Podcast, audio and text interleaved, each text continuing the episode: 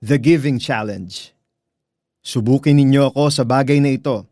Kung hindi ko buksan ang mga bintana ng langit at ibuhos sa inyo ang masaganang pagpapala.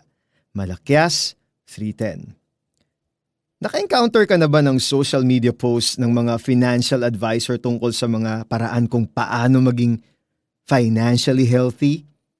Marami sa kanila ang nag-a-advocate ng 80-20 rule, na 80% lang ng income ang gastusin mo at ilagay ang natitirang 20% sa savings at investments. Kapag sakto lang ang 100% ng income mo para sa expenses, ang tanging gusto mong isagot dito ay, paano?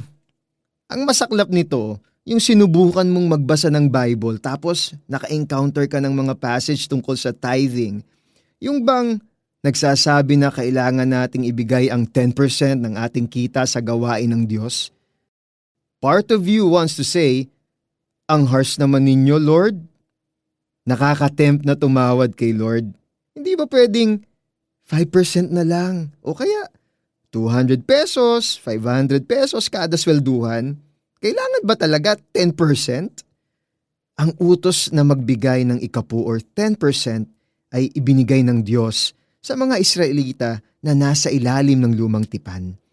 Ang 10% ng kanilang kinita o inani ay ibinibigay para suportahan ang mga priest, mga bilang 18, 2021. Ang pag-iikapu noon ay paraan din upang turuan ng mga Israelita na unahin ng Diyos at pagtiwalaan siya sa lahat ng mga bagay. Deuteronomy 14:22-23 Sa buong Biblia, sa lumang tipan man o bagong tipan, we are told and sometimes challenged to give, kagaya dito sa malakyas. But despite this, hindi namimilit ang Panginoon. Importante sa Kanya na magbigay tayo ng maluwag sa ating kalooban. Hindi napipilitan lang, 2 Corinthians 9.7, at ayon sa ating kakayahan, 2 Corinthians 8.12. Pero kapag nag-obey tayo na magbigay, we can expect na siksik, liglig, at umaapaw ang matatanggap nating kapalit. Luke 6:38 Ang Diyos ang nagbibigay sa atin ng kapasidad na kumita at hindi natin maipagmamalaki ang sarili nating galing o kapasidad. Deuteronomy 8:17-18 Kaya tama lang na i-honor natin siya with our finances. Mga Kawikaan 3:9 and 10 When we obey and give back to God, we surrender our finances over to Him. When we do so, magugulat na lang tayo. Ang laging kapos, magiging sapat na. Kung dati subtract lang tayo ng subtract sa accounts natin dahil sa mga bayarin, soon, multiplication ang makikita natin. When we obey and let Him be Lord, even of our finances, we can expect miracles. Let us pray.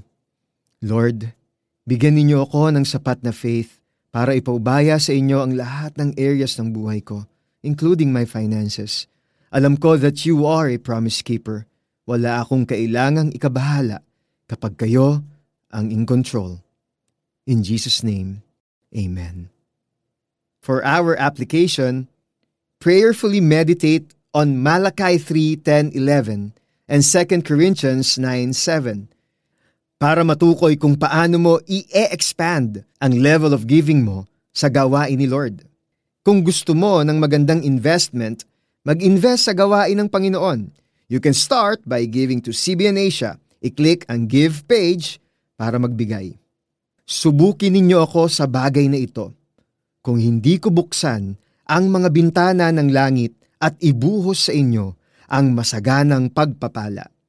Malakyas 3.10 ako po si Pastor Eric Tutanyes. Start giving to God.